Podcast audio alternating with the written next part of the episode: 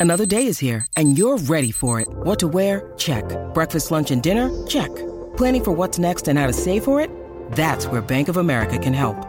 For your financial to-dos, Bank of America has experts ready to help get you closer to your goals.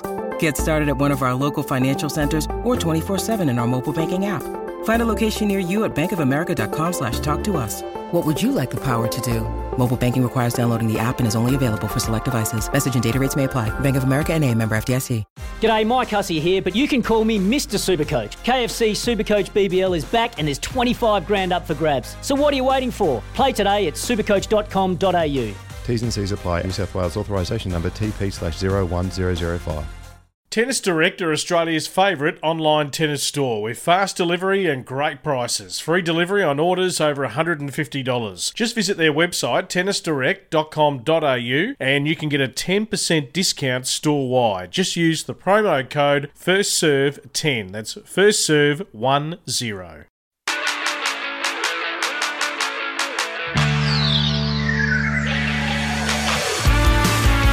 Welcome to Aussies Only, the First Serve's deeper look inside the game at home, talking to those inside and outside the tram lines. Hello and welcome to this week's edition of Aussies Only, brought to you by Latour Tennis. Head over to latourtennis.com to get your hands on the hottest tennis apparel in the game. It's your host, Jedd Zetzer, with you here. And this week on the show, we've got a very special guest. She is the president of the Women's Tennis Foundation, Brigette McGuire. She's going to be joining us for an extensive edition of the show. I'm joined here by my co host, Jake Eames. Eamesy, thank you for joining me. Uh, thanks for having me back on again. Um, really looking forward to, to this week, actually. And, and as you mentioned, we've, we've uh, got a different perspective here today, and we have interviewed a lot of players, but there are a lot of people behind the scenes who really get things up and running and, and promote this great game of ours. So, very excited about today's guest. Yeah, it's going to be a great episode, Brigette. Thank you so much for joining us on the show today. You are the president of the Women's Tennis Foundation. And I'd like to just start off with asking you how you originally got involved in the tennis landscape. Okay, well, we're going back in history there, fellas. Um, uh, but firstly, I'd just like to say thank you, Jedd and, and Jake, uh, for welcoming me this morning. It's a it's a fantastic opportunity to to uh, to be with you, and obviously all of all of your your viewers. Um, and of course, we're going to talk about my favourite subject, which, which, is tennis. So, like all of you, I was once a, an aspiring champion. Um, I'm from a migrant family. We uh, arrived in Broadmeadows. That's where we grew up. Uh, it's fair to say that, that tennis wasn't a sport in Broadmeadows. Um, you know, there were the more traditional and uh, cost of team sports that most people played. But I remember watching Wimbledon on TV and seeing players like uh, Chrissy Evert, etc., who I thought, wow, they're, they're superstars. So that looks pretty good. I like the outfits. I do like my fashion. So I thought, gee, that looks good. And, uh, you know, you can be out there you can be in control of your destiny. I, I liked that about tennis. And so I started playing. And luckily for me, there was a young 18 year old coach. So I'm about nine or 10 at this stage. And there was an 18 year old coach who, who turned up, who had grown up in Oak Park, which was just down the Broady uh, railway line, a few stops down, who had been and played in the States. And he was back. He had some injury. Um, and he started coaching at all the local clubs. His name was Craig Tyzzer. He's uh-huh. actually gone on to coach wow um, some pretty good players, as we know. Um, but Craig was was amazing, and, and for those of, of your viewers who don't know, Craig is is obviously coach of uh, world number one, our very own Ashley Barty, and, and he's coached a number of fantastic juniors. So I was very lucky to have have mm. a coach. Um, this was my first. No one had played tennis in my family. My brothers had sort of. My oldest brother had picked up squash. He was a state grade squash player. Um, my next brother, he'd started playing a little bit of tennis and so forth. But I was the one at, you know, age nine and age 10 that tennis was going to be something that I could get involved in. And Craig was just from the get go really encouraging. After a couple of lessons, he said, Brigette, you need to play tournaments, get into it. And uh, I was a really shy little girl. I didn't really know what tournaments were or what tennis was about. And this was all new, and we didn't have any background in it. But um, he kept encouraging me to to go along, and I did, and I started to get some success and enjoyed that. So I kept kept going. Craig, as we know, he didn't stay around for too long. He went on and, and got bigger opportunities because he was such a fantastic coach. And and it's it's been wonderful. So that was my first introduction. I think it's really important. It just goes to show the role of the coach, mm. how important that role is in encouraging and helping that love or inspiration that you might find for tennis. There might be all sorts of things that drive you towards it.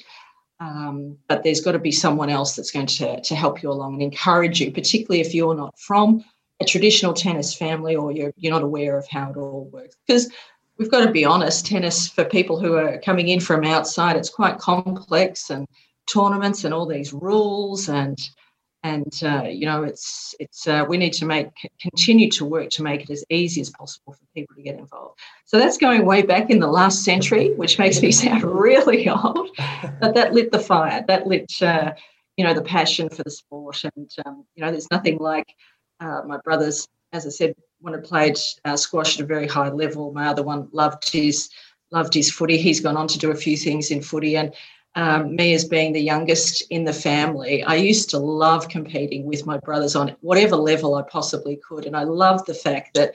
You know, during the school holidays, I could go and play in two age groups. I could play doubles and could possibly come home with four trophies if I did really well. Whereas if my brother got the best and fairest for footy, during his season, he'd get one trophy. Even though it was a pretty good trophy, I could wrap them up. So before long, I was getting lots of trophies, and that sort of inspired me in a weird sort of way to uh, to get involved. So um, yeah, at a local level, I did did okay as a, you know uh, as a junior. Uh, as I said, in uh, growing up in those sorts of uh, lower socioeconomic areas, it, it mm. wasn't easy, and um, you know there wasn't a lot of access to. You know, I've never had a private lesson in my life example, which is which is very different for you know how how juniors are, are trained now. But um, nevertheless, I then got into coaching, and so probably at about sixteen, I thought, gee, this is this is a good thing. I was really enjoying it. So I worked with a lot of really good uh, Victorian coaches who had been former players. Victor Eek, Ernie Ewart, who had great mm-hmm. businesses at the at the time, and lots of other coaches. I started to get a, a lot of work. So I obviously finished school, went to uni and uh, you know tried to play a few satellites as they were in those days.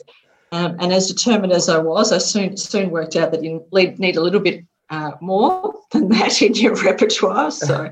So technique probably came under a bit of pressure, Jake, um, yeah. um, and and I realised I wasn't going to be the next Steffi Graf. So uh, so coaching it it became for me. Um, you know, went to uni, and then uh, again you sort of build up these networks. You're playing pennants, you get to know people, you're playing tournaments. Uh, again, you know, I started to get to know people and people started to understand who I was and what I was, uh, how much I loved tennis. So I was very lucky. First job out of uni, I was uh, offered the role of state development officer. And the uh, state coach at that time was a gentleman called Craig Tyzzer. So you can see where the connections and you know relationships and uh, you know people how you how you meet people. So uh, Tennis South Australia took a chance on me. I'm 20 at this age at, at this stage. Just finished uni, and luckily enough, um, I got to coach. Fantastic job in tennis. One of those jobs where, in a small association, um, I know you've you've both experienced this. Um, mm. Suddenly, you're doing everything. So I was given this role as development officer for the entire state. We had some government funding, so I had about 15 to 20 coaches who I employed and sent them out to every primary school in South Australia. Our program wasn't Hot Shots in those days, it was called ACE Tennis, and we were at the head. We were right at the early stage of modified sports across Australia. Tennis was leading the way, particularly in South Australia. So I had all these coaches working for me, uh, working with me, um, spreading the love of tennis. I was lucky enough to um, be one of the coaches uh, who looked after our younger state squad. So with the the very young juniors who were coming through, and uh, it was an amazing system at that time. We had a, a best, I think it's without doubt the best state-based elite tennis program that we ever had. Um, so for for the few years that I was there, I was lucky enough to work with a couple of juniors that went on and kicked some goals. A ten-year-old Lleyton Hewitt and a ten-year-old Alicia Molik. Um, but in addition to that, we had players such as uh, Dejan Petrovic, uh, who's uh, gone on to be a fantastic coach, as Coach Novak. uh, you know, Djokovic, who's who's actually gone on okay, hasn't he? not too bad. Some good names there. The, the, program that Craig Tyzzer set up and Peter Smith, who's a legendary South Australian coach, at that time was phenomenal. We had tour players like Darren Cahill, Mark Woodforde, who were coming back to Adelaide a lot at that time. And uh, Jake, I know you work with a lot of the you know young elite players. They were coming back hitting with young players mm. all the time, and we had this uh, you know the, the little kids at the bottom, but they were always aspiring to something better. They were always looking to who was ahead of them, what was in their game, how they were improving. They were seeing them travel not only interstate, but overseas. And we really, there was, a, I was so lucky to work in a, a culture of, of true high performance where every day you're working towards um, getting getting better. So I, I, believe that system that um, you know you don't hear a lot about it but uh, Craig Tyzzer, uh, Peter Smith, uh, and then the team at South Australia in South Australia at the time. It was a special time in, in tennis, and uh, we had some great big tournaments at the time. IMG were, were running the Adelaide International, the um, Australian Men's Hard Court was there. So we had McEnroe playing, we had you know the world's best playing there at the time. So again, there was always this you could see those champions. So we mm. often talk about, particularly in women's sport, if you can't see it, you can't be it. Mm. We were living in it. There were champions everywhere who were the best in the world. So it was a very um, special time. So I was extremely lucky. So I'm 20, 21, 22, having this sort of experience. I'm young and enthusiastic. So I have a, a radio segment. I start doing marketing. I'm start promoting, you name it. I was just talking tennis and, and promoting the game. So fair enough to say, a few years down the track, nothing much has changed. so I've worked, uh, I've been a coach, came back to Melbourne, started up a, a coaching school uh, or club rather, uh, Riverside Tennis Club, which is still going. Um, out uh, out west of, of Melbourne, uh, and then then got offered a, uh, my first job at Tennis Australia. So I know you're keen to, to hear about what I uh, done in, in, uh, in, worked within Tennis Australia. So um, I've worked there across three decades, which makes me sound really old, but I'm really not. I just started really young. Um, and the first one was a, a great national role. Uh, working with uh, you know players with uh, disabilities, so really starting to grow that program for people with disabilities. I was uh, chair of the Gender Equity Working Party back then, so this is this is uh, mid 90s now. So I've always had a passion uh, for making sure that uh, everyone has has the opportunity. So got my first tournament director role there at, at 23, where I was the tournament director of uh, what was then the Ford Australian Wheelchair Tennis Tournament. So um, oh, learned all right. about learned about how to run a you know it was a grand slam um, and talk about learning. Ace, right? That's right. So I was yeah. rebound ace, the, the first yeah. uh, the first hard court there, um, the Australian Open uh, under Paul McNamee in those days. He uh, you know he he went forward with with the rebound ace. So so that was a really from from that perspective. I, I by that stage, a very young age, I'd worked at a state association.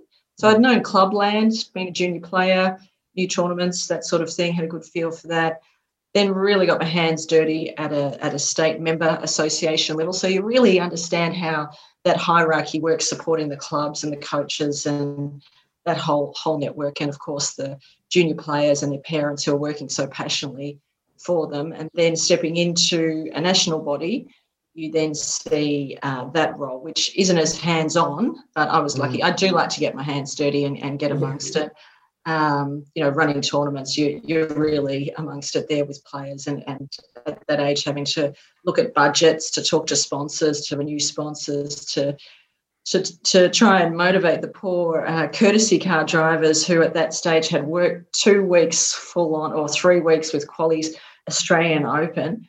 And then the, the wheelchair open was after that at that stage. So they're absolutely exhausted. So we, yeah. um, I was learning how to manage manage people and uh, yeah, was was thrown into it. So so first first uh, great experience in doing that. You you went on as the marketing director of the Australian Open as well, and uh, we read that as well. You've been described as one of the at that time most powerful women in tennis. It's hilarious, isn't it? And, and in 2012, there's a you produced some record results. Would you like to take us through some of those results? And, and also, as well, I find it very interesting, I guess, as a marketing director of Australian Open, it's, I think, you know, it's such a huge responsibility. And also in Australia, with so many, I guess, opportunities for people to participate in sport, it's really that you're trying to compete for people's attention to promote um, tennis, I guess, to such a wide population. How, how, um, what's the strategy? I mean, it just blows my mind yeah. to try and think about to, you know, put something in in a in a, in a plan and a concept yeah. to try and catch everyone's attention. Sure. So there's a few few steps in between because people might think, gee, how did she go from, you know, how did Brigette go from what she was doing to marketing director of a, mm. a Grand Slam? Um, so from from that time, I then went and worked in in TV for quite a while. I'd studied mm. business in my undergrad. I did a, a master of marketing at, at Monash University, and uh, prior to how I got that role as marketing director. Um, there was a time in the mid 90 uh, sorry mid 2000s so we've jumped another decade so first decade was with wheelies yeah next decade I, came, I came back for my next iteration and uh, it was at a time where the, the sponsorship market was really flash and uh, the guys at tennis australia so paul mcnamee and others knew of me knew that i could sell tennis and how passionate i was about tennis knew it back to front and so they said, look, we need to get a sponsor uh, to replace Heineken, which had gone to a, a, lower level. Can you help us? I said, absolutely. So this goes to your, your question, Jake, in a, mm. in a long way, but it gives you where my strategic thinking was on how we sell tennis. Yeah. And so I knew I was up against the IMGs and all these other big sports marketing firms. And I came in and I said, I'd sold cricket for Channel 9 up against the tennis, uh, the Australian Open on Channel 7 Blokes love cricket. They're looking to get more women watching the game. Tennis had more women attending the Australian Open than men. So we already had this unusual, you know, situation where in a sport we skewed skewed females who were attending, which said to me that uh, intuitively and logically that we could get uh, brands that want to sell to women. So, mm-hmm. and we had an enormous opportunity there. So, rather than going to, you know, insurance companies or those sorts of companies, I thought I'm going to go to every company that speaks to women, that females are their mm-hmm. major, okay. major uh, customer. So, you may or may not remember. Um, you're probably playing juniors at, at this stage, but um, we had a major sponsor in Garnier. Yeah.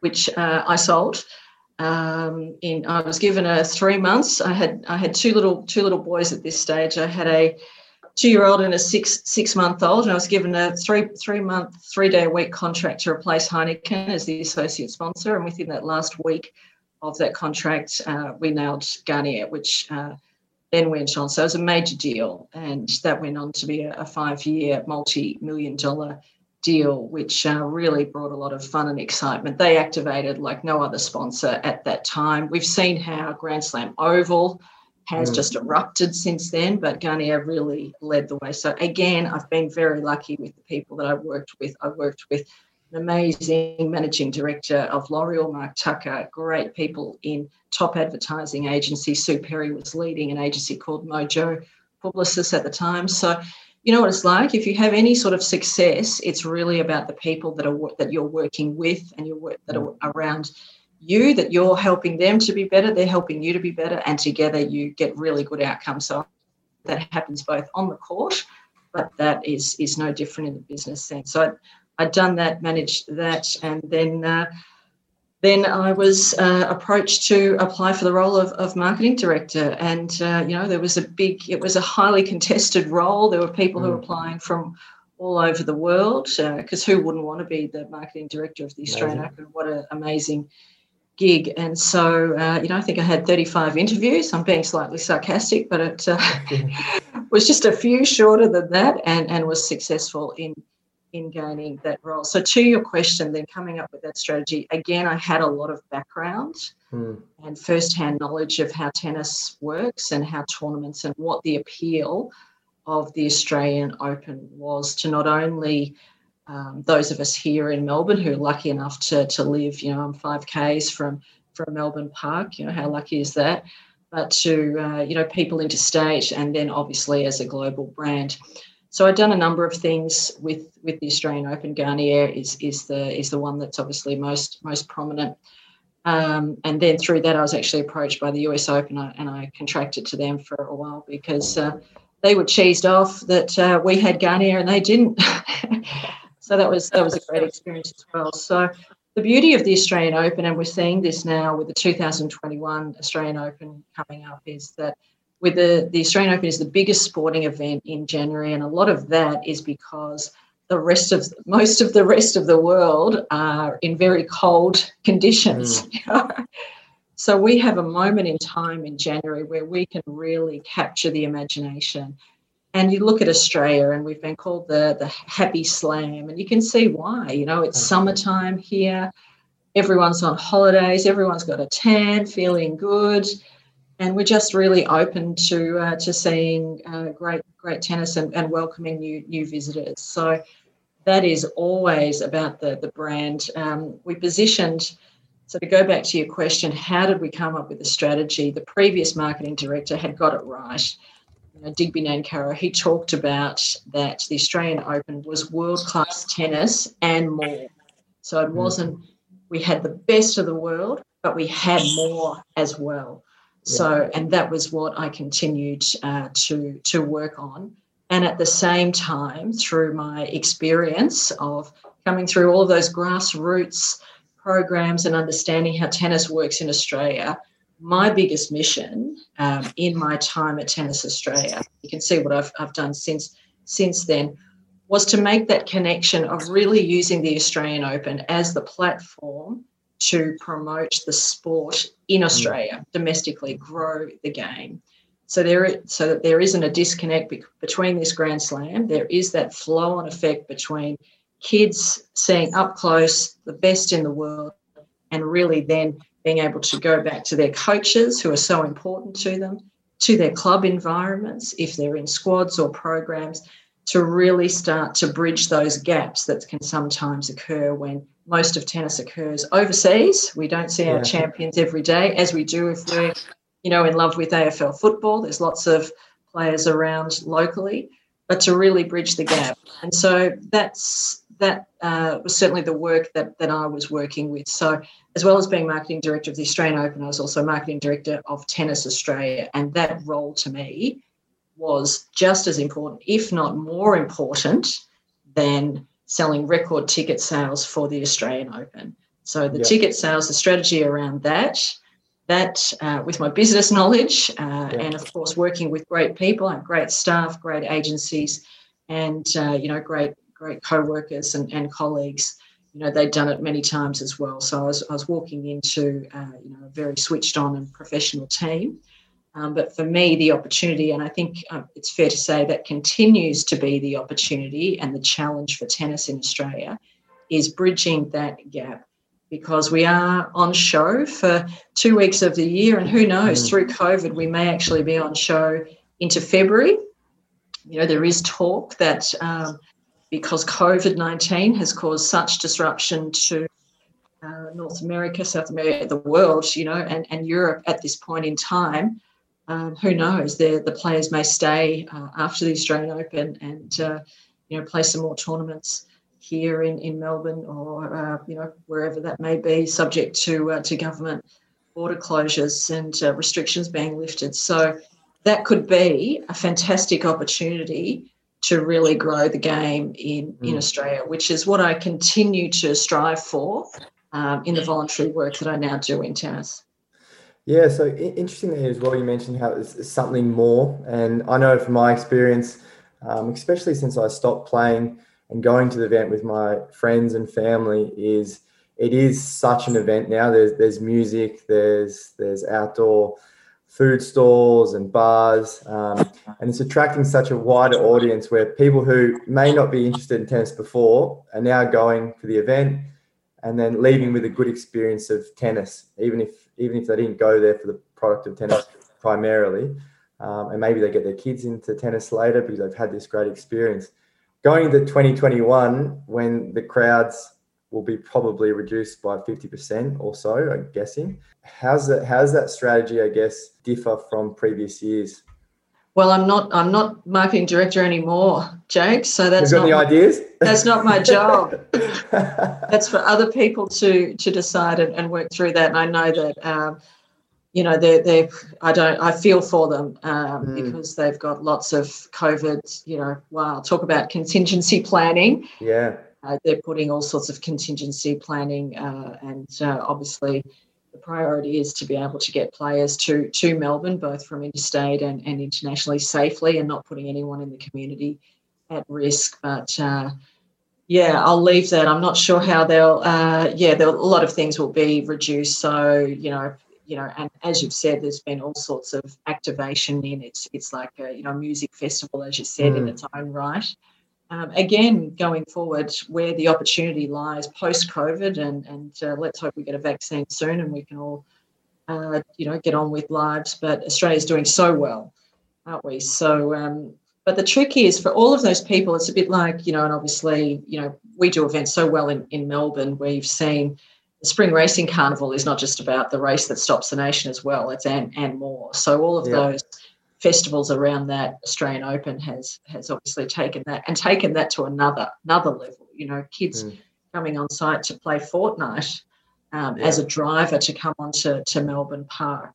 So the the opportunity there again um, with my passion for the sport of tennis in Australia, wearing that hat very firmly, is that's that is amazing. It is fantastic. We have got everyone to come to us at Melbourne Park how then do we bridge that gap? And they may have come for Fortnite or for an amazing wine and food experience in, in high dining as a high corporate, you know, experience there for the for the music, for an outdoor cinema, whatever it may be. How do we then encourage them to love tennis? We've made them aware of the sport. How do we drive that interest? How do they become ambassadors for the sport? So that's a challenge for uh, Tennis Australia and those people who have those roles going forward. But uh, we see that that is such a big opportunity. Australian Open is the biggest sporting event, you know, mm. in the world during those two weeks. How can we domestically really push that effectively through those clubs and uh, you know support the coaches and the MAs? Um, you know that's and really grow the game because without doubt and this is what drives me and my passion with the women's tennis foundation is we are under threat as a sport from other really tough competitors domestically and the AFL is is the biggest one but mm. um, certainly for the female athlete and the male athlete of course um, you know you've got basketball you've got soccer growing and they're team sports they are cheaper for parents you can now actually learn a living, uh, earn a living rather, and not travel over the other side of the world. You know, the biggest move you'll make is if you're from Melbourne is to Perth, which is still only three hours away. Um, so there are other options for our best our best talent. So that's what drives me uh, to ensure that if if we uh, in my role at the Women's Tennis Foundation, uh, if we have talented players that they're going to be able to reach their potential and we're going to find a way to support them to do that. Brigette, you've led from the front and done some incredible things, and now you are the president of the Women's Tennis Foundation. For those who aren't aware, can you tell us what the foundation does for female players in the country and specifically what your role is? Gee, thank you for that question, Jedd. I'm very happy to tell you all about it. Um, I, again, I'm so lucky. I, have known uh, Judy Dalton, who is an absolute legend of our game, for a long time. You know, through my various roles roles in in tennis, and and since leaving, um, you know, uh, the role, the, the, last role at uh, at Tennis Australia. I've also been a tennis parent as well, so I've had have two sons who have gone through juniors, played nationals. Uh, you know, one has travelled internationally with with TA and is now at US College. So I understand firsthand how tough this sport is. and my younger son, who played nationals, played you know he can play. Um, he's been uh, seduced by football, so that's been uh, you know that's the sport that that uh, he's trying to pursue his his dream in. Uh, so again, I go back to Judy Dalton, who was um, who has been president of what was the Fed Cup Foundation, we changed the name to the Women's Tennis Foundation last year. So Judy was president for, for 40 years, an absolute trailblazer of the game. Uh, her and, and another Australian player, Kerry Reid, were one of, you may or may not have heard of, the original nine, who, along with Billie Jean King, started professional tennis for women. So they they are uh, it's their 50th anniversary this year. So that's been disappointing. They haven't been able to go to all the Grand Slams and celebrate. But the WTA have done a great job in sharing that incredible story. And it's interesting seeing some of the AFLW uh, players and other female sports that are going, female players who are going into male dominated sports, they're still having those struggles and, and fighting and raising the, the uh, issues of opportunity and equality. And that was happening in tennis back 50 years ago with, with those women. So so I've been very lucky to uh, to have known Judy for a long time. Um, Judy asked me a few years ago. Uh, again, uh, people know that I love tennis. I know how to uh, promote it. That I work with corporates, and she said, "Can you come and help us? And let's let's see if we can get a few sponsors involved." So from that, I got got involved. Uh, went on the committee, and uh, Judy decided to retire last year, and I'm very honoured to have been handed the the reins from her um, 12, oh, 18 months ago now.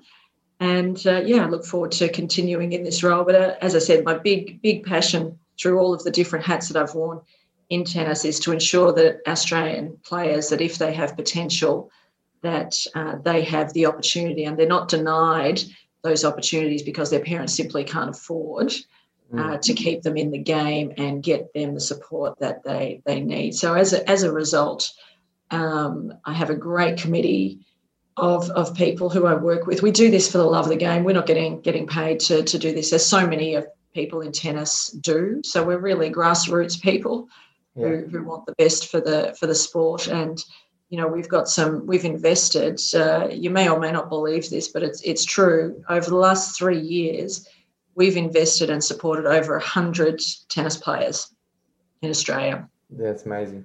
So again, we're you know there's ten of us who are volunteers, and uh, you know Jake, I know uh, lots of tennis players find it tough when they're transitioning as players.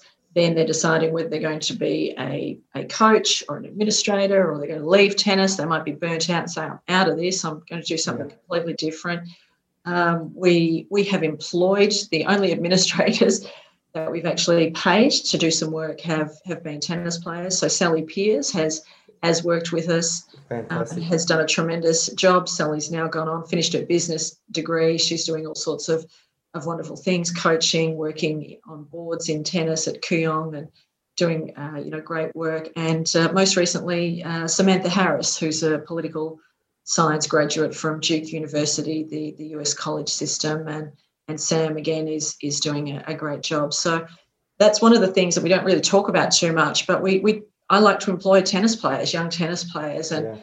and I believe and I keep encouraging my colleagues in the business world that if you have people who have been elite tennis players who have probably traveled overseas but you know from the time they're 12 onwards the amount of resilience that these athletes have the self-starting qualities that they have the understanding of buying into a process and mm. working to get better every day these are absolutely high level executives that uh, you have. So they've simply done their work on a tennis court, but yeah. those skills with the right then uh, education uh, around them can go on to do whatever they choose to because they've they've done it already at whatever level of tennis they have achieved. They have worked towards achieving their potential. And you can't say that for, for everyone in the community. So, so I, I, encourage, um, as do my colleagues on the committee, to really get behind uh, tennis players. So that's uh, you know that's some of the things that's some of the things that we do.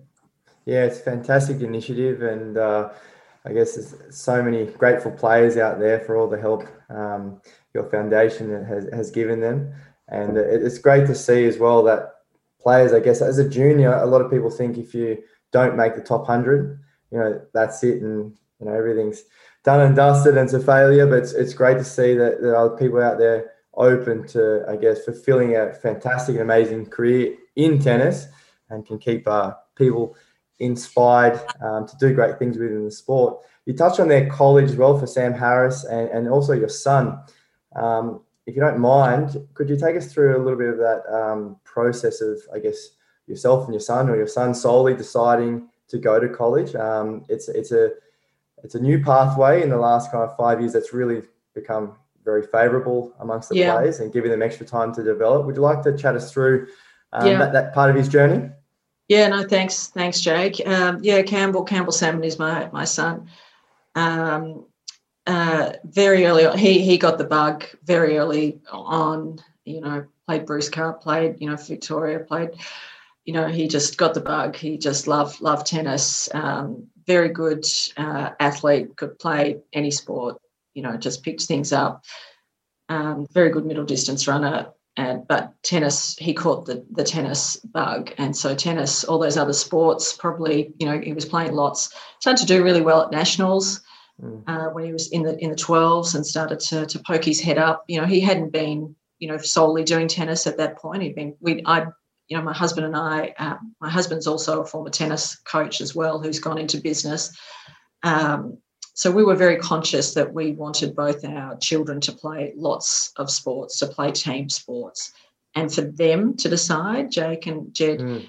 Uh, I think this is important that whatever they chose as something, we wanted them to love a sport mm. and to really give whatever they loved a red hot go. You know, as a migrant coming to Australia, we, my family motto was all about if you're going to do something, then you're going to give it 100%. There wasn't, there's no, there's no, yeah, I will just participate. No, we were all in, and that's that's mm. just me. That's that's how I go about things. Um, so yeah, so he he went on that journey, and uh, you know, started 13, 14, then really decided that tennis was for him. Um, so he was very lucky through his his results. Uh, you know, he was then offered he was on scholarship at the at the National Academy, trained with with Bernie Gerlitz there for, for a number of years. Frommy, Richard Fromberg was his yeah. first coach. So he's, again, he's had some really great, great coaches. And uh, really about um, year eight, year nine, Campbell's always been a man of his own, a young man who knows where he wants to go. Um, so he decided, you know, from year nine, he was already doing the subjects that he knew he needed to uh, to translate then into the US college system. He had really seen that that that was the pathway for him. It's also very young for his uh, birth year. He's an end of mm. December baby, which isn't good no, not tennis. in tennis. So he he felt like he needed a few years um, away before really going on the tour, if that was what he's you know still chose to do at that at that time. So um, and he's still still pretty keen on on uh, you know on chasing that that dream and and uh, you know really living and really progressing his potential on the court, which is a credit to him. But um, yeah, so once you start traveling internationally, then coaches start to approach you. So it was really a case, Jake, where um, and a lot of the young Australian players, and I hear because parents actually ask me often, look, mm. these these young players are getting uh, Facebook messages or whatever it may be, Instagram messages, uh, WhatsApp, um, and coaches are starting to talk to them. What does that mean? How do you navigate through through all of that? So um, we then uh, I spoke to uh, a coach who had seen a Tennis Australia coach, David Moore, who you, you may not know. Uh, he's based in in Sydney now, and Maury was uh, was fantastic advice. So it's interesting. I, I, never assume, as much as I've worked in tennis, uh, pretty much all of my life, if you like. I never assumed that I know anything, and this was out of out of my realm of understanding. So I reached out to Dave Moore and said, you know, how does this all work? For me, it's really important if you go if your child is going to go to the other side of the world for four years. Uh, and you're a long way away. That uh, you have as much knowledge as you can. So, so Campbell researched a lot. He studied his SATs. Uh, you know, got the score that he, he needed to, and uh, you know, he, he then went on a tour of, he was invited across to a number of universities over there, which, which he was able to, to do and to get to know the, each of the coaches, to see what those universities were like. Um, and, uh, you know, he was interested in carrying on his studies. So um, he was very fortunate, got a, got a great uh, scholarship offer at uh, a wonderful university in Houston, tennis called Rice University. Mm-hmm. And so uh, he's been there, although he's been in Melbourne since March. He will go back in in January, and that will be his third season. And to your point, Jake and and Jedd, uh, the college tennis, you know, and, and you know, a number of our scholarship players, you know, Astra Sharma, Belinda Woolcock, Ellen Perez, you know, three of our six scholarship players, and the other three this year are Lizette Cabrera, Inglis, and Kaylah McPhee. But those first three that I've mentioned, they've all come through the, the college system and mm. Are going on to have fantastic WTA uh, results. So for me, I saw this as a as an opportunity for uh, my son to leave the nest at home, where leave little Melbourne, where lots is is pretty easy for you. You know, it's a bit of a small pond, um, as all of our hometowns are, and to really grow as a person first and foremost, and to really challenge yourself to go into a completely different culture. And we look at what's happened in the US. My goodness, mm. it's it's a, such an interesting interesting time. Um, so to really go out there, there were no other Aussies uh, in the team. He knew a couple of, well, he knew one player who he'd actually played doubles uh, with and won a tournament uh, in the in the ITF juniors um, overseas, which was nice. So, but really going into a place where you virtually know no one, new culture, um, different time zones, so you can't ring home all the time. Um, and competing and the the level of competition this is what i absolutely love about about this system is that you are playing matches all the time every mm. week numerous matches different teams you're traveling you're on the road and you're just getting so much match practice which as a as a parent as a as a former coach i look at when i see our juniors when they go to europe especially when they're young and america as well and I think sometimes, not all the time, but certainly sometimes they're surprised at, at just how intense the competition is. And that's because those players have had access to, you know, high level competition every week. It's just their norm. It's just as if they're, they're playing pennant every week. That's what they're used to. It, it becomes natural. So to give our players that opportunity, it's their choice as young adults to go over there to grow as people but to get that tough match practice and to have your coaches there on court, they can give you feedback straight away. And then the next day you can put it into, into practice in an actual match itself, not in training, but actually in match conditions. I think uh, is phenomenal experience to be able to, if you're lucky enough to get some scholarship, um, you know, and the girls get bigger scholarships than the guys, there's more funding available. I just think it's a fantastic opportunity to get a great education, to grow as a person. And if you go for six months or you, you complete your degree, it doesn't matter. You've had a tremendous life experience, and then you're a young adult who's developed their own thoughts. They can make their own decisions, and then they can drive what their tennis looks like in the future. So, um, yeah, that's that's certainly uh, where I see it uh, as a as a potential pathway for um, particularly coming from, uh, you know, we're a remote island, you know. Absolutely, yeah. And I think the college pathway is definitely becoming a more popular option, which it certainly should be because it presents an incredible opportunity for aspiring players, especially uh, from Australia specifically. Now, Brigette, just touching on the foundation once again, you mentioned some of the players who have come through college uh, and are now sponsored by the foundation has I mean we're living in unprecedented times at the moment. How has the coronavirus pandemic affected the foundation and what are some of the hurdles that you've had to overcome?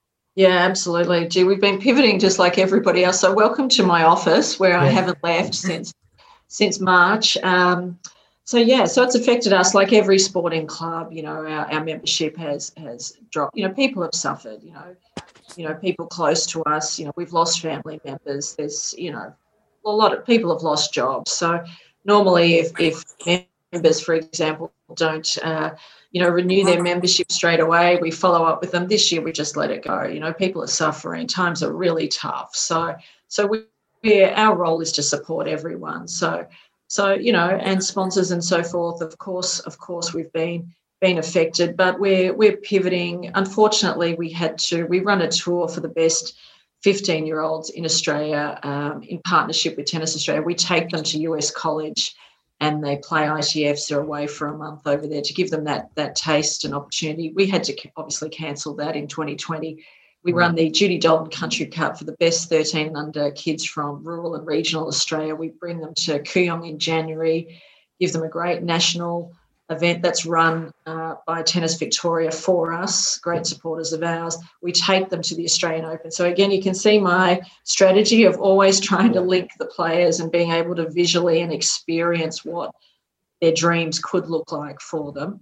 Um, so that we've we've had to cancel is we simply don't have to we don't want to put anyone at risk we've cancelled that for january 2021 our biggest fundraiser breakfast with the stars where we we've had all the greats we we sell out the mcg dining room in january. We're going to go online with that. We, will do that via zoom. So we we keep keep uh, fundraising for for next year. Our board meetings have gone via zoom. Everything is being done virtually. But it's made us think and it's made us really look at how we move forward strategically. And so in some ways you know it's some there's there's always opportunity for growth. You know someone very wise in business said to me Brigette don't waste a crisis you know there's always an opportunity to narrow your focus and really determine how you can can improve so we've initiated some really good things we've had some social clubs with our scholarship players and just to check in on them. Our members have been concerned about them. You know, some have been able to travel and compete at the US and the French Open. Um, Belinda Woolcock was obviously here in, in Melbourne. Um, so we're, we, we're just wanting to reach out to, to everyone and to see how they're travelling because once once we can play and we can play now in Melbourne and tournaments are coming back, we, we want everybody ready to go. But off the back of that, we've we're then uh, Jedd looking at a, a new fundraiser where we're going to do a virtual walk uh, wherever you want to walk in Australia on November 29th. And we think this is a great way for those of you who have been in your office and you haven't been uh, exercising to start that exercise process, bring some friends along and uh, get a Women's Tennis Foundation t shirt, walk together, have some fun.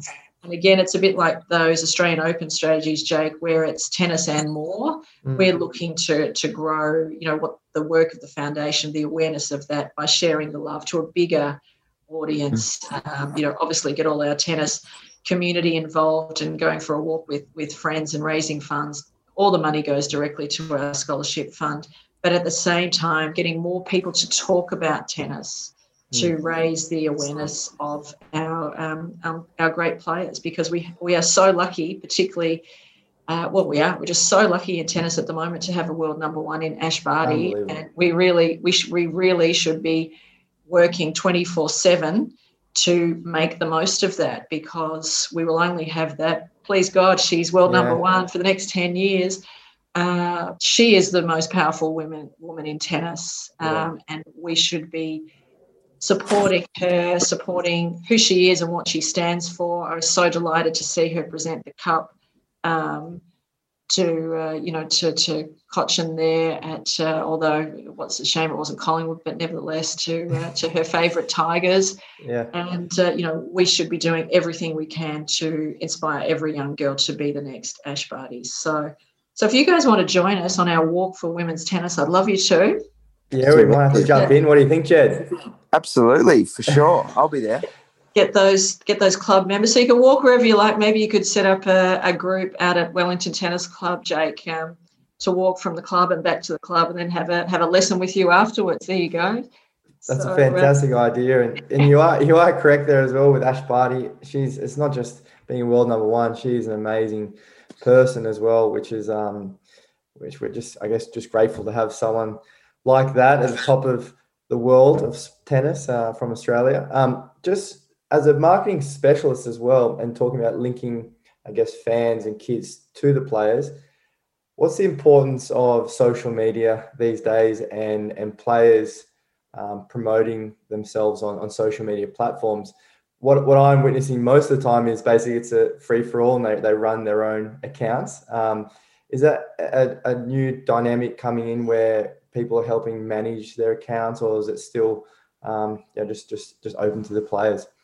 Yeah, well, you know, it's a blessing and a curse, isn't it? Mm. Really, um, it's a double-edged sword that you really have to navigate because with success and the more popular you become uh, you know you grow your awareness and that can that can be a revenue stream. And as we know tennis players need as, as many revenue streams as as they can. Um, so that's something that they they certainly should con- consider and whether they're managing it themselves or they they get some assistance in that is is really their choice. Uh, but at the same time you do get trolls and you do get a lot of people uh, you know saying negative things. You know I've, I've had players say to me, Brigette, when, when, as a marketer, I'm saying, you know, let's see how you can really grow your, um, you know, your social media platforms mm. and and your uh, your following.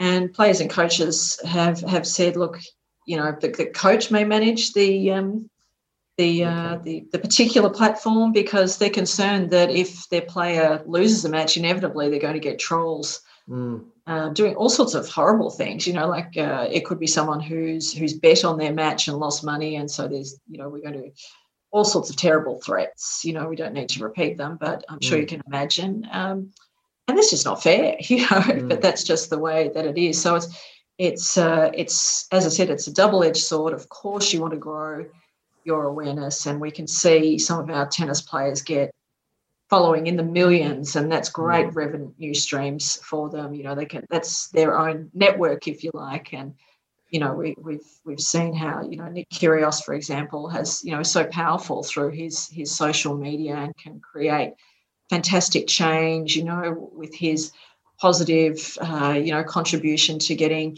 fundraising for the bushfires at, at mm. this year's remember those bushfires that happened yeah. in Australia and devastated it seems like years ago Mm. But wasn't he fantastic in using his profile for good? So that's what, uh, you know, that would be my comment that certainly, without doubt, it is the way forward, is the way to communicate, and you can control your message.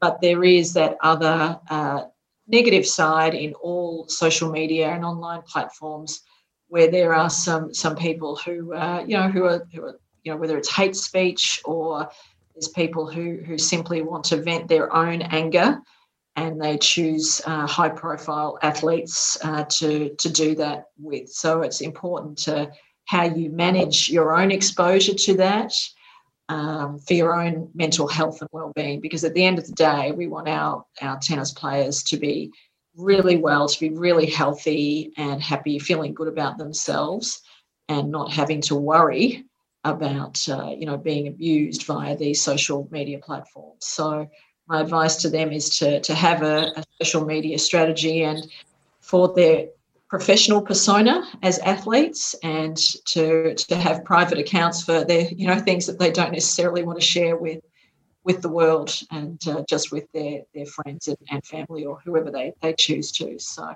careful management jake would be my mm. response mm. to that but with a clear strategy it can inevitably um, drive revenue for you but also you have the opportunity to to really grow your brand.